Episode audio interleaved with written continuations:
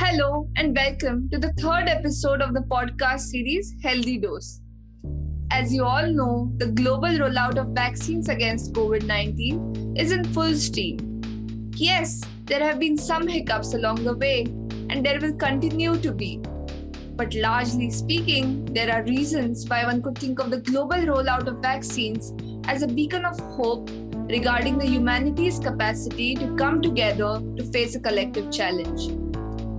Vaccines have definitely been the ray of hope at the end of the dark tunnel, but can they possibly also be a vehicle of change? I'm Yogini O, your host for this episode, where we talk to Dr. Arindam Nandi on financing of vaccine programs and how vaccines benefit us more than we know. Dr. Nandi is a fellow at the Center for Disease Dynamics, Economics and Policy and has extensively studied vaccination programs in India. We will talk to him about innovative financing mechanisms that have been used in the COVID 19 pandemic, their past precedents, and how they will translate into the future. Without any further delay, let us just get into it. My name is um, Dr. Arindam Nandi. I'm a senior fellow at the Center for Disease Dynamics, Economics, and Policy based in Washington, D.C. Um, in terms of background, I'm a health economist uh, doing primarily research on uh, economic evaluation of health interventions in low and middle income countries. Uh, and a bulk of my work is actually in India. Um, I have done research on you know, several uh, health interventions and policies and uh, what kind of impact they might have on you know, the health of the population and um, economic outcomes as well, starting from child vaccination, neonatal care, water and sanitation, and so on. Um, I do quite a bit of research on uh, the economics of vaccines. I've done, you know, work in India on vaccine financing, how uh, you know the Indian government uh, does financing mechanisms mechanisms for childhood vaccines, as well as the broader benefits of vaccines. You know, what are the benefits beyond prevention of disease and uh, prevention of deaths? That is very interesting, uh, Dr. Nandi. At least for me, my earlier memories of say getting vaccinated or getting like going through immunization program have to do with polio but uh, till the time we were recording this podcast i had never thought about how this whole uh, machinery rolls how do so many children get this drop every year and now i suppose also a follow up dose. So i was just wanting to start our discussion there that how do immunization programs such as polio or other mass immunization programs work in terms of their economics and in terms of their financing who finances them? What is the money behind it? Okay. So india's uh, national program uh, known as the universal immunization program it is one of the largest programs in the world and you know one of the uh, fascinating ones. Um, so every year about 26 million newborn children are born in india. And the target is to vaccinate them with a series of different types of vaccines so that you know by the time they reach uh, the age of two years, they are vaccinated against you know most diseases, starting from say me- measles, BCG, uh, you know diphtheria, diphtheria, uh, pertussis, tetanus, which is DPT, and now we have even uh, a lot of new vaccines. You know, hepatitis B, rotavirus. The pneumococcal vaccine is being introduced and rolled up. Uh, the Japanese encephalitis vaccine. So it's a it's a gigantic program, um, you know, which is run uh, across uh, all of India, and we have seen, um, you know, alongside the main program, which has been running since the 1980s, um, starting in 1985. Alongside the main program, which tries to vaccinate children with all of these doses, there are supplementary programs, and polio is a really great example. Pulse polio was a supplementary immunization program, which is on top of the main program. Uh, because polio is such a debilitating disease and can have such a you know, lasting impact uh, throughout the life on children, um, special attention was paid to polio, and a separate polio program has been running really successfully. There is a lot to unpack here, so I'm just going to highlight what Dr. Nandi spoke about. Mentioning Universal Immunization Program as the backbone of immunization in India, he mentioned that it is an ever-growing large program with constant addition of newer vaccines against newer diseases. Additionally, there are supplemental programs for diseases such as polio. Let us listen to Dr. Nandi speak about the financing models behind these programs. Now, obviously, in terms of financing, there are um, two separate models. One is for the UIP, the Universal Immunization Program, which is the main program that gets uh, funding of about um, 12,000 crores every year. Um, and you know the government has been doing it quite systematically in partnership with organizations such as the UNICEF, where um, um, you know every five years a white paper called the cMYP, which is known as the Comprehensive Multi-Year Plan, is formulated, which will project you know the, the amount of money that will be needed over the next five years every year.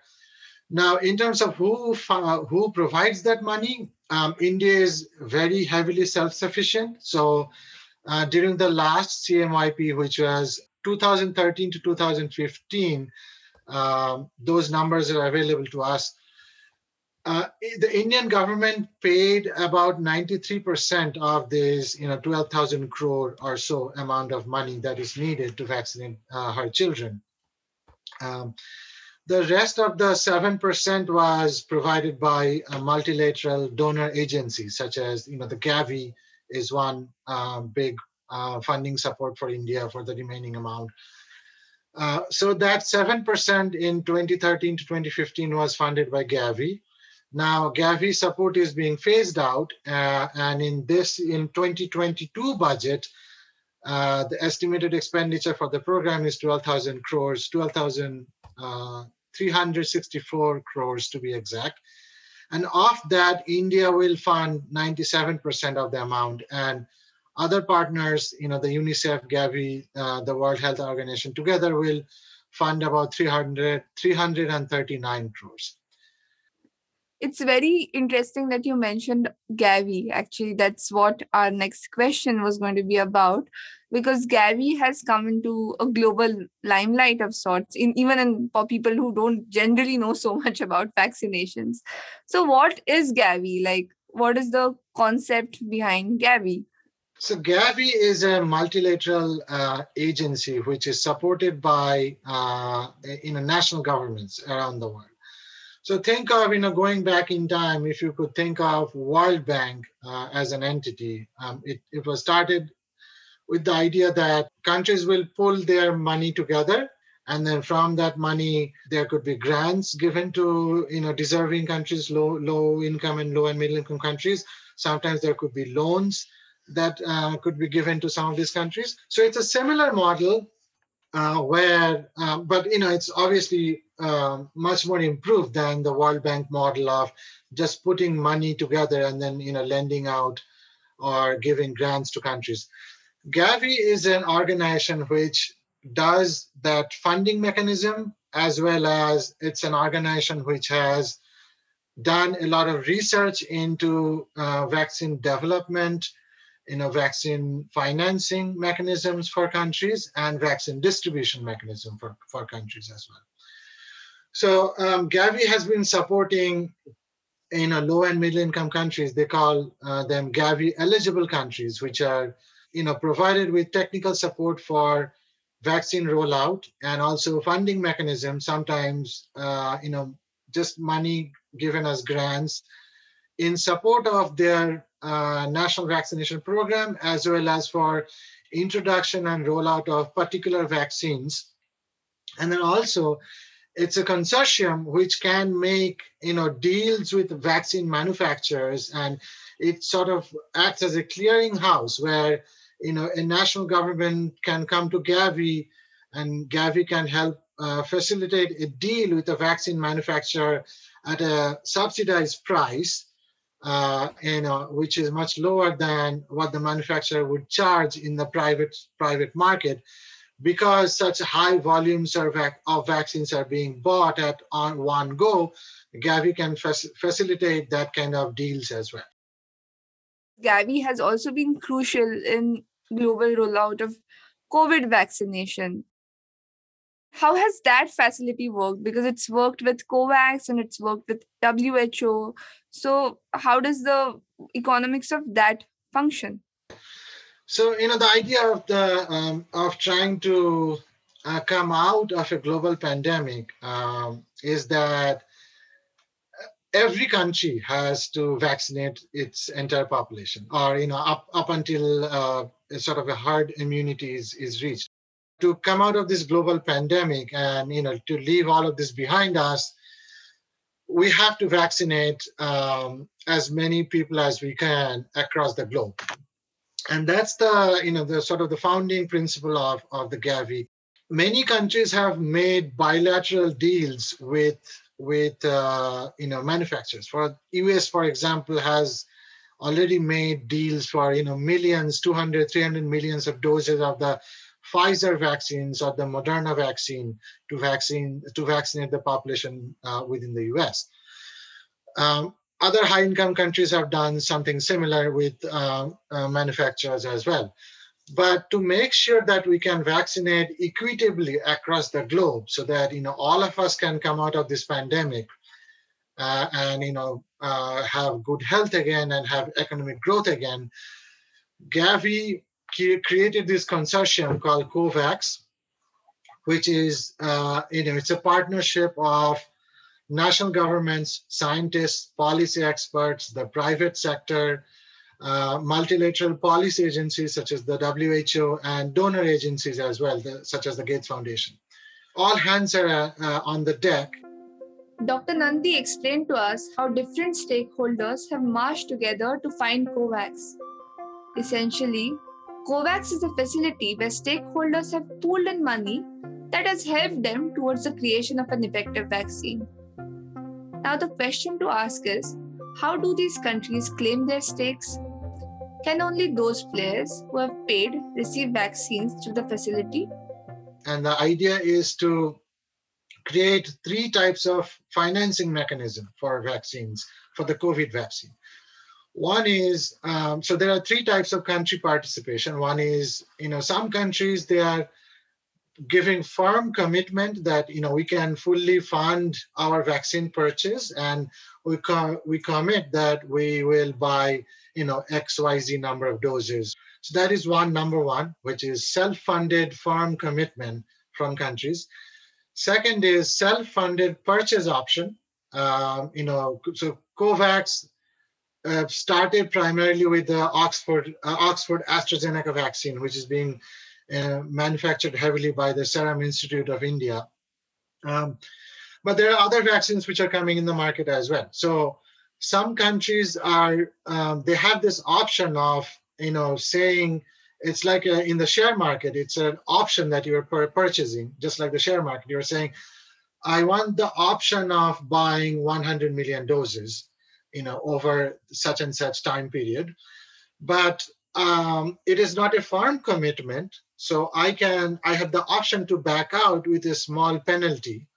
You know so the the amount of money that i'm going to give you the per dose price that i'm going to get from the covax facility that has a small amount of money built into it which is to cover the manufacturer in in cases where you want to take a step back and say no i don't want 100 million doses, but I want a smaller number of doses. So that risk insurance is built into the price for these type of countries who are purchasing the option for, for getting. And then finally, the COVAX AMC. Um, the AMC is a is a mechanism where um, you know they're trying to provide it at a high the vaccines at a highly subsidized price for low and middle income countries. So these are the sort of the original Gavi eligible countries who are expected that you know they wouldn't be able to fully self-fund their their entire purchase. So the idea is to either you know try and give them uh, these doses for free, uh, depending upon how much uh, fundraising the AMC facility can do, and if not, um, and Gavi has maintained, you know, in general that um, these uh, AMC countries will actually have to pay uh, uh, a small amount and share the cost up to, you know, 1.6 to 2 dollars per dose, uh, which would be lower than fully self-funded countries and countries who are purchasing the option of, of buying from, from the COVAX. So these are the three different mechanisms, you know, to ensure that there's equitable distribution of vaccines across the globe. And then the idea is that all countries, um, right at the beginning, should be able to vaccinate at least 20% of their population across the board, across all countries, before additional doses are given to you know countries who have you know booked more doses. But at least right at the beginning, all countries should be able to vaccinate 20% of their citizens using the vaccine doses that are coming from the COVAX facility. Dr. Nandi just explained to us how funding mechanisms under Gavi COVAX have been designed to vaccinate 20% of population horizontally throughout the world. To break the global chain of infection, it is necessary that all of us have the weapons to fight it. Only then can we be successful in our fight against COVID 19. While the pandemic disrupted our way of life and broke economies, it also brought with it scientific advances in a speed considered impossible before and innovative economic and financial mechanisms. Has this happened in the past? And what are its impacts for the future? We will explore this in the next few questions. I believe that this coming together of hands on the deck of so many participants has happened. Has this happened at some other time in history? Uh, not in the same exact exact form, perhaps, but is this the first time that such a global rollout has happened, or could you cite some examples from the past? So not at this scale, obviously. Uh, this is unprecedented. You know that uh, that all countries of the world will need so many doses. You know we're trying to vaccinate maybe seven billion of this planet's people uh, at some point eventually, because you know right now the vaccines are not authorized for use among children, so you don't you don't have the pediatric population getting the vaccine right right at this time. But this is really unprecedented. But this builds upon uh, you know the history and experience that Gavi has had, because Gavi has been working for a long time, and you know people, as you mentioned, that we don't normally hear about Gavi as, as such uh, because you know we don't really pay so much attention to all these other vaccines that are being given to children. You know, polio draws a lot of attention because uh, it's a separate program, uh, you know, which is heavily advertised. You know, Amitabh Bachchan comes on TV and so on. Gavi has been working with uh, national governments and other agencies over a long time. Do you think something like this could also, like, because this has happened at scale, could this be helpful in, say, fighting diseases that we haven't found a vaccination for it? Perhaps this is a hypothetical question, but just wanted to know your views on that. Uh, yeah, certainly. I mean, there are. Uh, I I don't I don't believe that it could get as big as this because this you know really happened because of the pandemic. But there are other agencies. Um, um, you know, there are always research groups and multilateral uh, agency groups who uh, uh, you know, for example, to give you a good example, one emerging area that we will have in the next 20 to 30 years is, uh, uh for example, Alzheimer's and you know other uh, related dementias. Because once you take care of problems um, such as you know cardiovascular diseases and eventually maybe HIV and cancer, if we find cures for those, then eventually the, the main challenge, the challenge 20, 30 years down the line would be, you know, people would be aging a lot. And in low and middle income countries, life expectancy is going to only go up and you will have, you know, more people living into their 70s and 80s than ever before, right? so that's an emerging challenge where uh, you know people have started thinking about it in high income countries where there are research groups and you know uh, uh, industry and interagency groups who are talking about investing a lot uh, into the research for alzheimer's and related dementias because that's one area where you know the progress or scientific break, breakthrough has been really slow uh, there is only one, I believe, Alzheimer's drug which came really close to being approved. Um, I don't remember exactly whether it finally got approved or not uh, during the last decade or so. Um, so then, you know, there's a whole lot of talk about. There was a consortium. There was a meeting in Davos uh, a few weeks ago, which was called the da- Davos Alzheimer's Collaborative, where you know all these interagency groups came you know a lot of people who work in the industry uh, are trying to develop medicines for alzheimer's and so on they're trying to form this partnership looking you know 30 years into the future when we get to the point where even in low and middle income countries people are living into their 70s and 80s then alzheimer's will become a huge problem and they're trying to solve it um, you know starting from now so there are other examples. Um, Alzheimer's is one example. I know I'm I'm sure there are examples. I know about Alzheimer's. That's that's why it's easy for me to talk about it. But I'm sure for other diseases there are consortiums or groups who are uh, thinking at a very large scale. You know how to get together the private sector, the policy uh, sector, the national governments, and so on.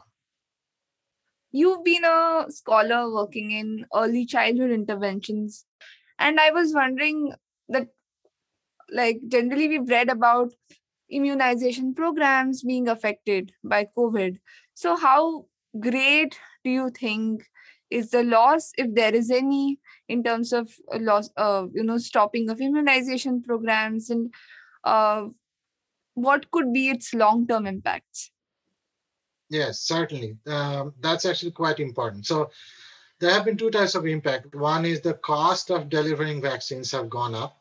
So that's one. Um, it is harder and more expensive to vaccinate children with the other vaccines um, just because COVID has has affected everything in terms of you know supply chain, uh, health facilities being overloaded with COVID patients and uh, lockdowns, local lockdowns, national lockdowns, and so on. And then um, also uh, another side is obviously uh, fewer children are being vaccinated. You know, the vaccination rates have uh, seen a dip, uh, and nobody knows how long uh, the dip will remain, and you know what is ex- extent of that dip. Um, we're still waiting for data on on some of these indicators and obviously that is going to have a long-term impact uh, you know for example if you take the the case of the measles vaccine you know measles is a disease which uh, uh, uh is just doesn't affect children uh, by itself but it can also have a longer term impact on suppressing the immune system. So uh, there have been some recent studies which have shown that once you have an episode of measles um, as a child, you are going to be more susceptible to other infections for up to two to three years following that episode of measles because it just uh, wreaks havoc on your innate uh, immune memory. Um, and it makes you vulnerable to other infections. So, if measles vaccination rates go down, then you're looking at a cohort of children who are going to have, you know, other additional diseases within the next two, three years. And some of these diseases can have long-term impact over their life cycle in terms of you know reduced cognition, uh, reduced schooling outcomes, uh, schooling grade attainment, and reduced academic productivity. So we don't know the full extent of uh, those long-term effects yet, but I'm hoping you know within the next few years once we have those estimates of you know how many children's missed vaccinations because of the pandemic, then we'll, we'll be able to uh, uh, uh, do those estimates. The coronavirus pandemic has forced us to think about the world as an interconnected whole. Well, vaccination may have paved the way for global cooperation against Alzheimer's. such occurrences further bring these interconnections in a sharper relief. This leads us to our last question. What could the long term impacts of global vaccination rollout against the pandemic be? So, you studied the impact of vaccine on uh, impact of early childhood vaccinations or impact of influenza vaccines on AMR, I suppose, antimicrobial resistance. So, uh, in that sense, if and I know this is like far into the future, uh, these studies must not have happened yet.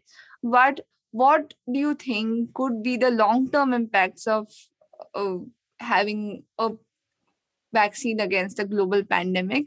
At least, what will you seek to study in the future if you have to make any long term uh, analysis of the impact of the vaccine? Um, yeah, that's a great question. So, um, you know, I'm not an epidemiologist, I'm an economist, but uh, from my limited knowledge, what I've read, that there is a possibility that this could, uh, this might become a seasonal vaccine uh, because, you know, if there are new variants of COVID, think about, you know, let's think about two, three years down the line when, you know, enough of the global population has been vaccinated against the main or the, the first variant of COVID. If there are other variants of COVID um, which you know pop up here and there, this could be um, sort of like the annual influenza vaccine, which is uh, given in many countries, um, which will be like a booster shot. Uh, you know, for the new variant, if it comes, you might have an annual vaccine against the COVID strain, which is uh, relevant for that year. So if that's the case, then um, it, it, this can have a really potentially long-term impact on on several different different aspects of life as you were mentioning you know we have done some work on influenza vaccines and their potential impact on antimicrobial resistance how influenza type illnesses are treated heavily uh, with antibiotics in many countries where you go and you say that you know i have a fever and a cough Turns out it's a viral infection from an influenza strain, but sometimes doctors will prescribe you with an antibiotic. Or you can go to a pharmacy uh, in countries like India where it's not um, heavily regulated as in other high income countries or other countries where you might be able to get an antibiotic dose from a pharmacy. So that contributes to um, antimicrobial resistance uh, uh, among pathogens, right? a lot of people who experience COVID have have long-term symptoms of you know shortness of breath or coughing and so on, uh, body ache and so on. So having a COVID vaccine can have really potentially a life-changing impact if you are susceptible to long COVID, um, especially for for those people.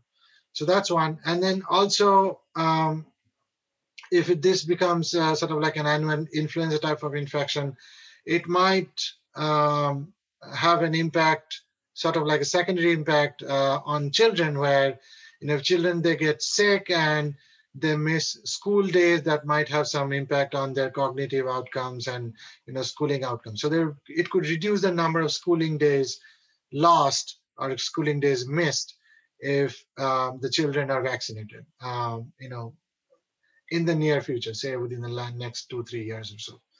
So these are some potential impacts we might see from, from COVID vaccination. Uh, and you know, in the absence of the vaccination, other mitigation strategies involve lockdown um, as a primary strategy, social distancing, you know, reduced uh, capacity in businesses, all of which will have far-reaching long-term impacts on economic growth. So if we can prevent that, you know, they say the ideal scenario two, three years down the line is you don't need to do social distancing as much. You don't need to do capacity control in businesses. You can have restaurants open, you can have schools open, no more lockdowns, and so on. Um, that would be fantastic, right? With that note of hope, discussing the long term impact of the COVID 19 vaccination and what it means for our future, we come to the end of this episode. We spoke to Dr. Nandi about a great many things about the potential of vaccine and the potential that innovations from these very dark times carry into the future. As they say, every cloud has a silver lining. The pandemic has caused us to deeply reflect on the epochal impact that scientific and economic advances have on our lives. Vaccines, it seems, can be true vehicles of light and hope. In the context of a global pandemic, how is India distributing this vehicle of light and hope to millions of its people? Thank you for tuning in to the third episode. In the next episode, my co host Shreya Srivastav will be speaking to Dr. R.S. Sharma about how India is leveraging technology to deliver vaccines to its millions. Do tune in. You can find us on SoundCloud and Spotify as Vidhi Center for Legal Policies podcast. We are also available on iTunes and Google Podcasts. Don't forget to grab your healthy dose next Tuesday.